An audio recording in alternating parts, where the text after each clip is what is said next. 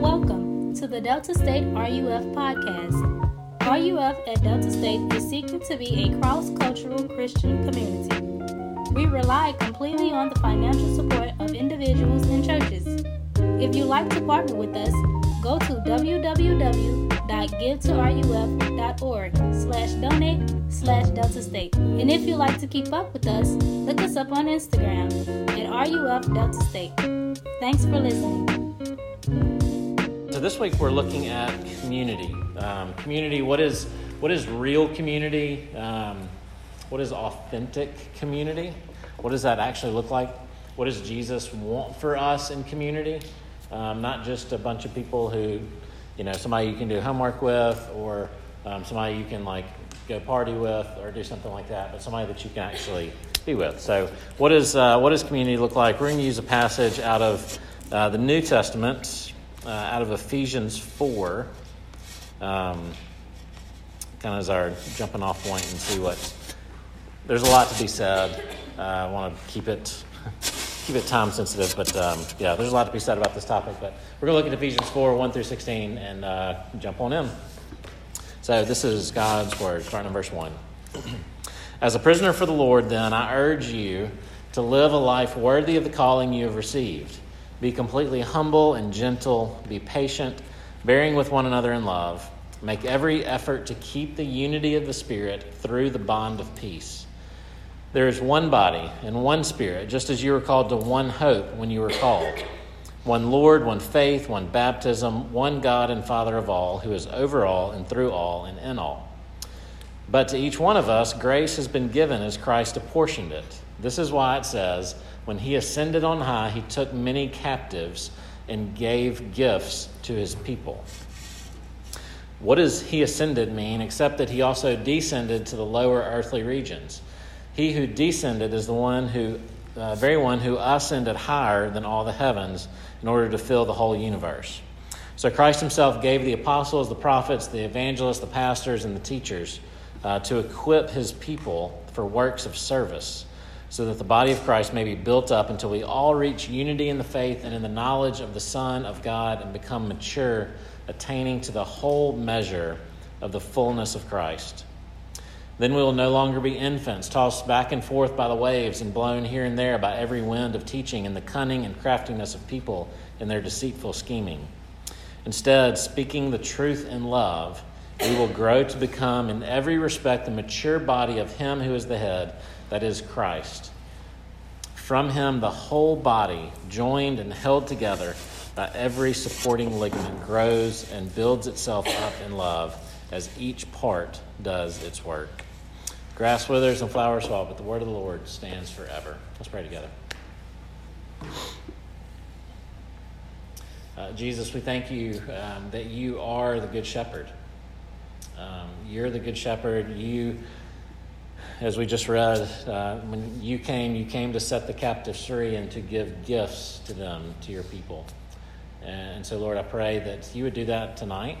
Um, that you would give us uh, again the gift of your grace, um, that you would point us to yourself, uh, Lord, whether we believe in you, whether we're struggling to believe, whether we don't believe, um, whether we're just here for some hot chocolate. Um, Lord, I pray that you would point us to yourself tonight. Um, show us your grace in Jesus' name. Amen. Uh, so, a couple of years ago, oh man, it was probably four years ago now. Um, so, I've worked with RUF for nine years. Before I was here at Delta State, I was another campus in Georgia, Georgia Southern University, and we took a, um, a mission trip up to St. Louis. And we left early from Statesboro, where Georgia Southern, Statesboro, Georgia. We left early from Statesboro to go to St. Louis so that for one reason, and that was to go to the place called the City Museum. Any of y'all ever been to St. Louis and ever been to the City Museum? Lindsay? Okay. Lexi? Okay. It is amazing. Um, St. Louis is a really cool city, but um, the City Museum is this just like amazing playground for adults and older kids. They have uh, it's this old warehouse that's been transformed into this mu- museum's a bad word. I mean, that's what they call it, but it's more of a playground. Think playground. There's an eight eight story tall slide like you slide down. There's this like underground tunnel system. There's this like thing of roots and uh, tr- looks like trees, but it's like you climb through it and have to find. It's just a really cool place. And so we went there early and, and went to that and just like played, um, played there. And after it, one of the guys, one of the students that that went with us. Um, after we walked out of there, he said, That was the best three hours of my life. um, that place is amazing because another thing about it that I didn't tell you is that everything in there was trash. Like everything in there was something that someone disposed of and said, hey, this is useless, and so I'm throwing it away, I'm discarding it, I'm getting rid of it. Um, and the City Museum took these things and these broken, useless, worthless things and redeemed them and made them into something amazing. And I mention that to say that throughout all of Scripture, that's what God is doing. He's taking broken, messed up, sinful people and He's making something beautiful and amazing. He's making His church. Um, this passage we're going to look at tonight and, and discuss is it's about living out our unity in a community centered around Jesus. It's about living out our unity that Jesus says we're actually united to Him. And, you know, if I'm united to Him and, and you're united to Him, then, like, any math people out there are the transitive property that actually checks out. But, like, we're actually united as well. And so it's about living out our unity that we have in Jesus and the community centered around Him. And to do that, we gotta, you know, we kind of got to understand where we're coming from. Um, that like sin and our brokenness is real. That we walk into something like RUF, we walk into something, uh, we walk into church, uh, we walk into somewhere like that, and we say, "Man, why isn't like?" Why didn't anybody talking to me? When we're supposed to pair up, why didn't somebody like come running to me? Or why isn't anyone noticing me? Or why doesn't someone ask at least how I'm doing? And the secret is that to some degree, and maybe not those exact questions, but the secret is, is that we're all asking those questions. Um, why am I not seen? Um, community can be hard and it can be awkward. It's easy to feel unloved, it's easy to feel unnoticed, it's easy to feel um, not cared for. And it's also easy to feel the shame that we feel in our minds of, man, in some ways, I'm kind of glad they're keeping their distance because if they really knew me, if they knew my story, if they knew what I, what I was like or what I am like or what goes through my head or whatever it may be, then you know what? They may not actually want me around in the first place. Um, you know, we see that in times when, you know, some ugly truth comes out about a friend. When there's a friend of yours that something just comes out about them, or maybe a mentor or teacher or something like that. Um, and we want to get mad, and we do get mad. In some ways, like that's good. Like we should get angry, um, but in depending on what it was, scale here. Um, in reality, what God is doing, He's taking broken, sinful, messed up people, and He's making something beautiful.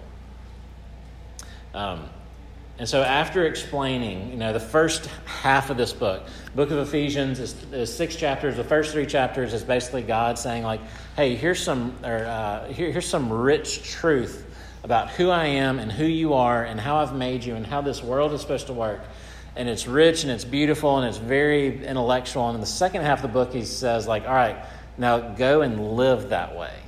And so the first thing he says, you know, the end of chapter three, this is chapter four, starting the second half of this book, the first thing he says is, hey, I want you to live out your unity in community around Jesus. Uh, and so we're going to briefly uh, look at four things that he actually says in this passage that are essential to living as a community. Um, so, first one, uh, those four things, they all end the same, but they're actually in here. Um, charity, unity, diversity, and maturity. All right, so the first one, charity. Uh, charity is in Christian charity. The first part of living in community is, is charity. And what is that? Compassion. Uh, Christian compassion, Christ likeness, um, uh, sanctified, like growing in Jesus' character formation. And what he gets at, even in just these first two verses, he throws out some big words. Bless you. Um, he throws out some some uh, very noteworthy words Um, one, first one is humility. Um, something that, that critical to, to this idea of charity and community is humility. Um, humility is not thinking you're terrible. Humility is not, it's not saying, like, man, I'm the worst there is, I'm the scum of the earth. That's not what humility is. That's actually a form of pride by saying, like, man, I'm actually worse than you. That's taking pride in our sin. It's called false humility. It sounds good and it sounds really holy, but it actually, what it's saying is like, you know what, actually, I'm still better than you because I can sin even better than you can. Um, I love how one guy says it. He says, humility is not uh, thinking less of yourself, it's thinking of yourself less. Um, just think about it this way: if you, when you meet someone, you notice. Um, buddy of mine, he, I don't know if he meant this as a compliment. I took it as one. He's like, "Your BS meter is really high. like you can, you just you, you sniff that out." Uh, um, but if you meet someone, you can be like, "Man, there's there's a lot of there's a lot of hubris there. there's a lot of pride there. There's a lot of arrogance. Like we can, right? You can pick that up. You can see that. You know, I mean, do y'all feel that way in some ways? Maybe I don't know. I do. I also heard somebody say like if you if you can see pride in someone else, that means you're really prideful too. So there's another side of that coin. But anyway, pride or arrogance is a lot of times something you notice uh, more immediately. Humility is something that you notice over time. It's like, oh man, they that person like like doesn't despair over their, themselves and, and like talk about themselves either positive or negative all the time but like they're actually like really genuine and caring um, humility is something that just kind of dawns on you later on. The second thing he mentions is gentleness. Gentleness. Gentleness is not weakness. Uh, it's not weakness. Gentleness is con- controlled strength. Uh, think about it this way. You hear of like you hear people talk about gentle giants, right? You don't hear people talk about gentle mice.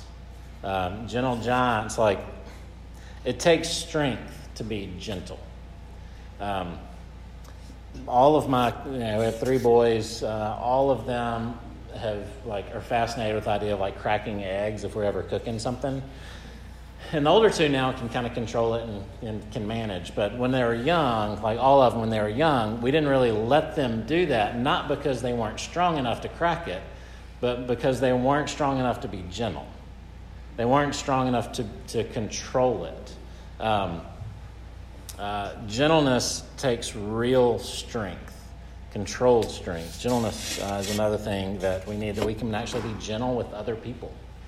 That if someone tells you some uh, deep, dark secret, you can actually respond in gentleness to them, um, in controlled strength, instead of like crushing, cracking that egg, uh, so to speak.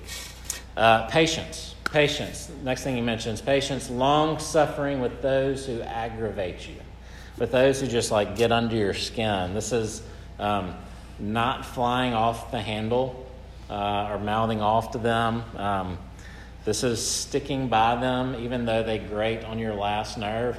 This is base, patience is basically letting, like admitting that Jesus is still working on them too. Like you knowing that Jesus is still doing something in them and it's not immediate, just like it's not with me and with you. Uh, similarly, bearing with one another, ugh, bearing with one another in love. Um, this is not tolerance. Tolerance um, to tolerate someone is like to hate them but not to say anything. Um, this is not tolerating, this is bearing with someone in love. This is giving someone permission to be who God made them to be and not demand that they kind of like bend to your will and to your expectations. Um, bearing with one another in love.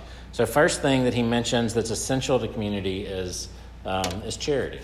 Uh, the second one is unity. Um, unity. Our unity comes from God's unity. Um, God is a unity, God is a tri unity. Uh, that's where the, the word Trinity comes from. Um, and the verses uh, um, uh, 3 through 6 uh, that we're eager, uh, be eager to maintain the unity of the Spirit and the bond of peace. There is one body and one Spirit, just as you are called to the hope, to the one hope that belongs to your call one Lord, one faith, one baptism, one God and Father of all, who is over all and through all and in all. Notice how many times it said one in there? Um, seven times it says the word one. What it's getting at is that we are one people based on the unity of God. Um, each person in there is, uh, each person of the Trinity is mentioned, um, responsible for, for certain aspects of the unity that we share. Um, one body, that we are one body because the Spirit actually, like one Spirit, knits you together, knits us together. But there is one hope, one faith, one baptism because we have one Lord, Jesus. Um, there is one church because there is one God and Father of all. Um, Paul is, what he's getting at, the Apostle Paul is writing Ephesians, he's talking about unity, and what he's saying is like, hey, you're actually united together. I mentioned this earlier, but like, like if you're the way that, you know, the most, most common way that the Bible particularly the New Testament, talks about who you, like if you're a Christian, who you are, how it describes you. It says that you are in Christ. Um, doesn't, the word Christian, I think, is used twice in the New, New Testament.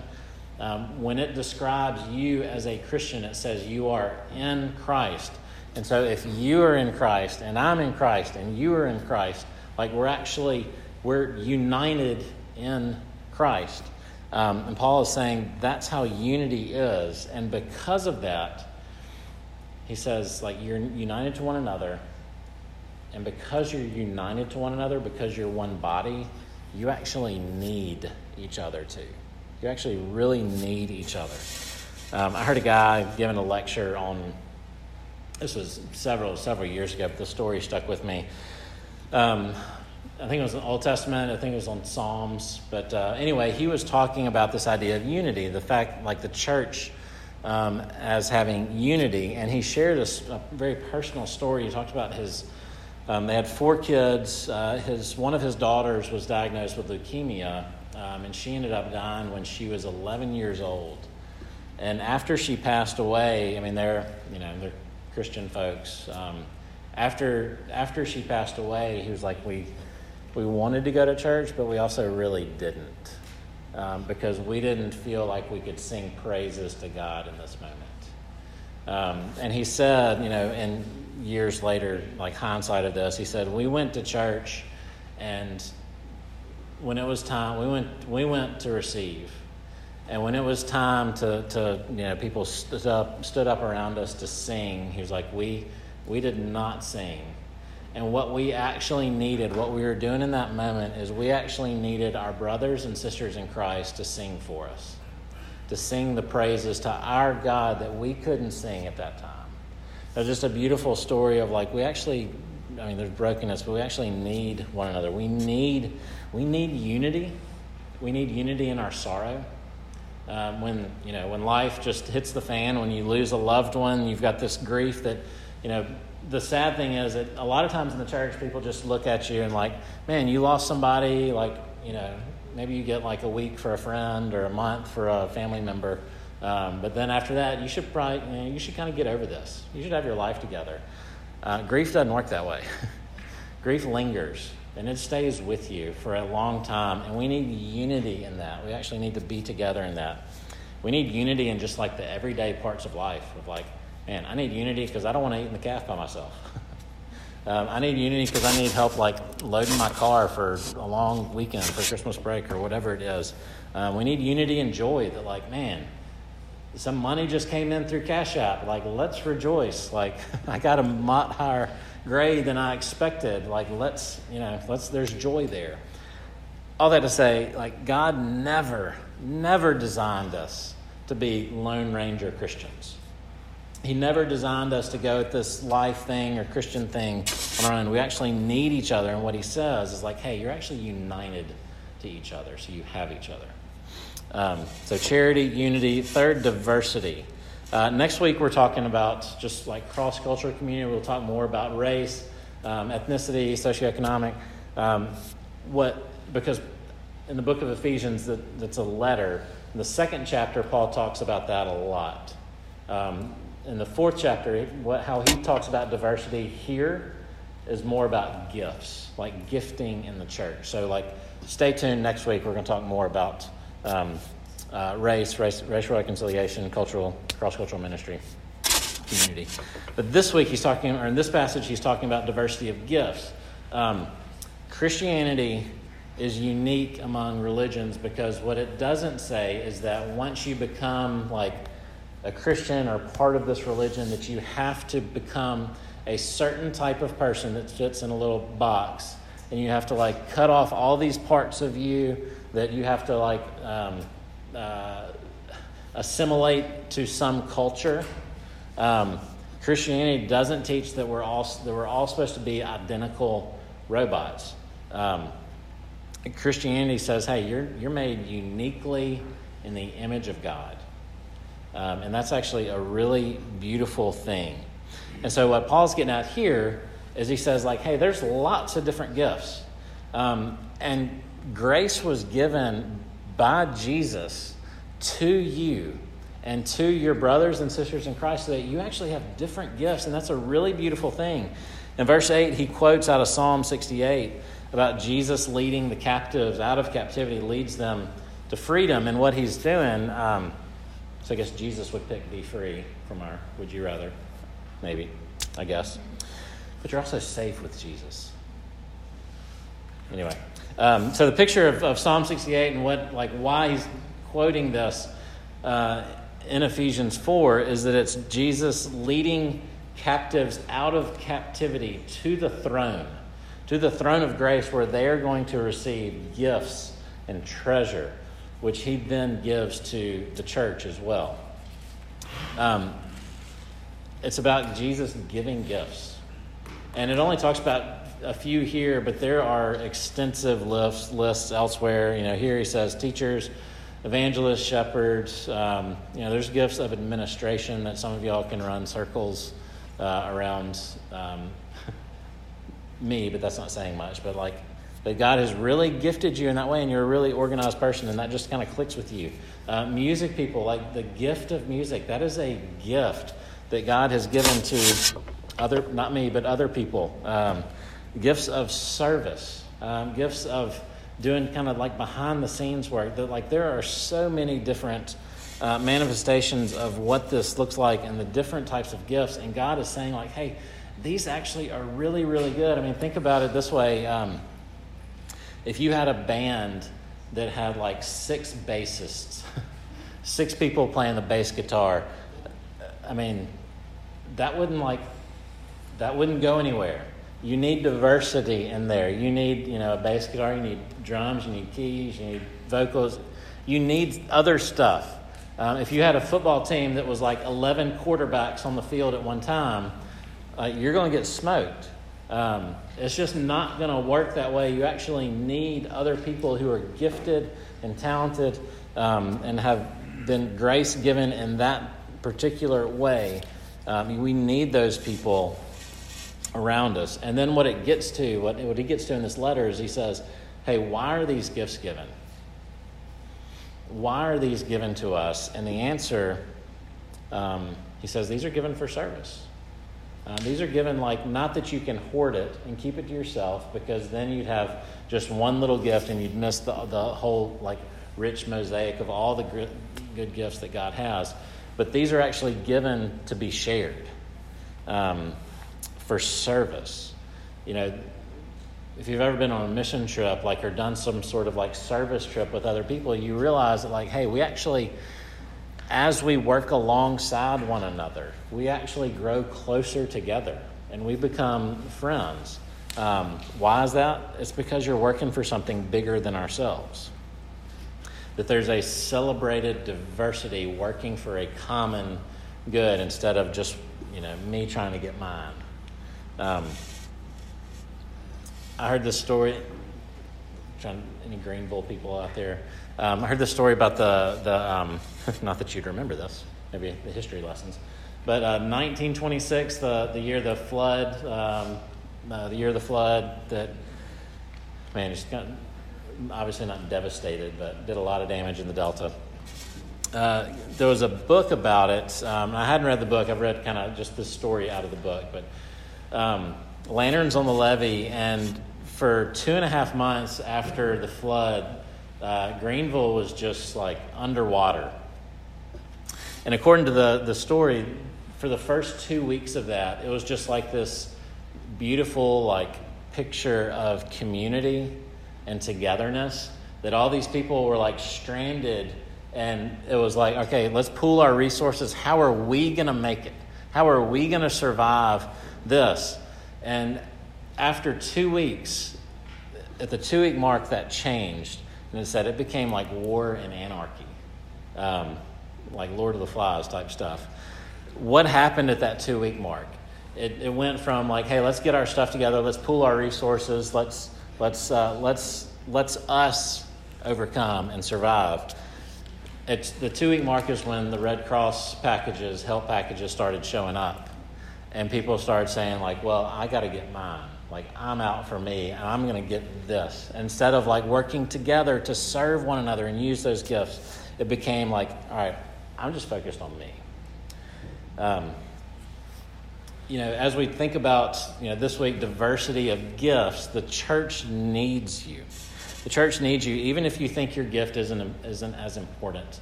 There are some branches of the church that, that, um, that focus on one or the other. They're like, oh man, you're really, like, you're really outgoing and can talk to a brick wall. Like, you're really talented and we're going to put you out front. and You're going to be celebrated the most because you can reach out to people and do evangelism uh, or somebody who can like stand up in front of people and talk, or somebody um, who's really good musically, or whatever it may be. that certain gifts are put out there, sadly, as more important. But what Jesus says is like, hey, it's a body. Like a body needs every part. Um, uh, even if you think your gift isn't as important, um, God is wanting to, for us to move away from the idea of like idolizing something else, um, something that He hadn't made us to be, um, and embracing our uniqueness in Jesus. All right, the last one is maturity. Uh, maturity, all these things, uh, charity, unity, diversity, you know, it's, it says like, hey, there's a purpose that this is moving towards. There's a purpose that this is moving towards, verses 13 to 16. That purpose is, um, is maturity. Uh, verse 15, um, growing up, we are to grow up every way into Him who is the head, into Christ. Uh, verse 13, to maturity, to the measure of the stature of the fullness of Christ. Um, Paul is saying uh, maturity is not being like a child who, it is being like a child in some ways. But maturity is not being like a child who, who sees, like, who's focused on something and sees something shiny and, like, runs the other way and completely abandons it. And that's the, that's the metaphor he, he uses, verse 14. Uh, so that may no longer be children tossed to and fro by the waves and carried about by every wind of doctrine, by human cunning, by craftiness and deceitful schemes. Um, he's using seasickness as a picture of immaturity because seasickness, if you've ever been seasick, um, you know that like that comes from within. That's not like you know somebody shakes you. That's like there's something in your equilibrium that throws off your inner ear that makes you just like you can't get well, can't get right. Um, and so it's seasickness, and it disorients you from the inside. Um, immaturity disorients us from the inside. Um, so, like if a friend, you know, if your friend like knows they made a mistake, immaturity like that comes the disorients from the inside says like hey i need to actually point that out and remind them often of how they made that mistake. Um, if if your roommate or like maybe another friend or if your roommate is a new christian immaturity tells you that like hey i have to like tell them that they have to have everything right immediately they have to know perfectly like how it is to live and follow jesus they have to know that right now that's immaturity um, that disorients us from the inside. So, how do you actually grow into maturity? Um, what he says is that you have to speak the truth in love. Um, when I was in college, uh, me and some buddies, really just me and one guy, but there's another couple that would come with us every now and another couple guys would come with us every now and then. But every Sunday night, we went to this amazing, still probably the best pizza I've ever had, the place in Starkville, uh, Stromboli's. Have ever, have ever been there? No? Okay. Uh, it's incredible. Um, but we'd go there every Sunday night and go get pizza or go pick it up. Um, and a friend of mine, like the guy that I usually went with, had a huge test, and I like, I mean, I laid down the guilt trip like on him, uh, tried to manipulate him. Like, dude, you can't bail on me. Like, this is what we do. Um, and I just kept like kept going at him, like kept trying to break him, and, and he eventually like got angry and yelled. He's like, "No, I'm not going with you.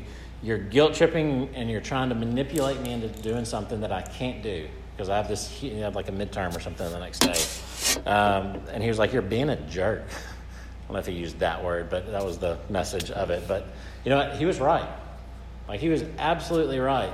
Um, and I needed him as a good friend to be honest with me, to speak the truth. He says it wasn't really out of love, but to speak the truth in love to me. Um, uh, that's what Paul says we need. We need this. We need to speak the truth in love, and we need to have that done for us as well. Um, confrontation and unity, like they aren't mutually exclusive. They actually like go together. Confrontation is a sign of unity. Because if you're not willing to confront somebody, like the friendship doesn't mean anything to you, then you're not willing to confront them because you're just going to let it go. But the fact that like you actually have a unity says like, hey, if we're going to still coincide and still be united and still be in a relationship in this way, then we actually do have to say something. We're called to speak the truth in love. Um, you know, some of us tend more towards truth people that just want to like make sure you get it right, uh, right and wrong, um, without really caring how much it makes or how it makes other people feel. Love people, just want everybody to get along, to be nice to each other. And what Paul's saying here, what Ephesians 4 is saying, like, hey, we're actually called to be both. Um, you know, the only reason we should confront someone is because we love them um, someone that you're in a relationship with. Um, if you do it to, to if you do it to let them have it, like just to give them a piece of your mind, like you probably shouldn't do it. Um, if it's only to like get rid of them, then, then obviously there's a problem. But the only reason we should con- confront someone is actually so that we can move closer to them. Um, so how do we do that? How do we care for someone? Um, that, that we're united to in spite of and because of the diversity in a loving and truth telling way. Um, man, that's wisdom. That's, that's years of practice and maturity there. But this is also why it's so profound that in John, the Gospel of John, when it announced, when John announced who Jesus was, he announced in, in John chapter 1 that Jesus, when Jesus came, he was full of grace, love, and truth.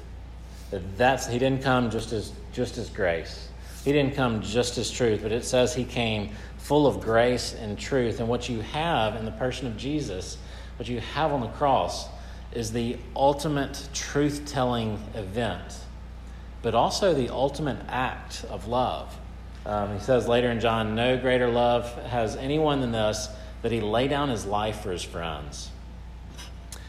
Jesus died so that he can speak the truth um, and be the truth in your life. And on the cross is the ultimate act of confrontation so that he can actually draw near to you in love.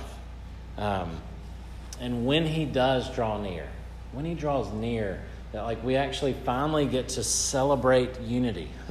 we get to embrace uh, the diversity of how He has made us and actually grow towards Christ and maturity.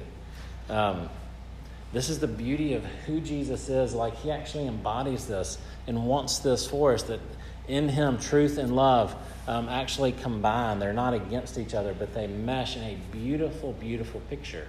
And so, what we see in, in this community is like, as God wants for us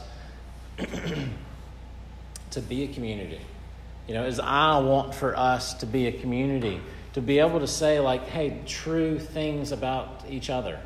Um, to confront where we need to, but to say things in love. Like, I love that last question that we did, the friend and 10 uh, last question of, like, hey, what do you really like about this person? Like, we should be able to speak truth complimentary truth in love about our friends.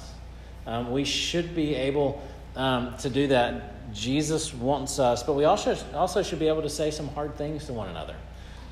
But do it out of love. Um, do it in love and in Jesus. Um, that's what he wants for us, for us to actually like be together and come together um, in charity, in unity and diversity and maturity uh, to follow Jesus, speaking truth and love to one another. Amen. Let's pray together. Jesus, um, gosh, that's good news, but it is hard to do. Um, it's hard to take those steps to put ourselves out there and do things like that. So I, I pray that you would that you would give us your grace uh, to be able to do that. Uh, we need your grace and the gifts that you give us, but we also need um, your grace to be able to trust you um, and to be able to trust other people. So, Lord, I thank you for um, your kindness and pray that you would help us to grow together um, in unity, um, that we would uh, live out our unity in this community centered around Jesus. Um, Lord, help us to do that. In your name we pray. Amen. All right.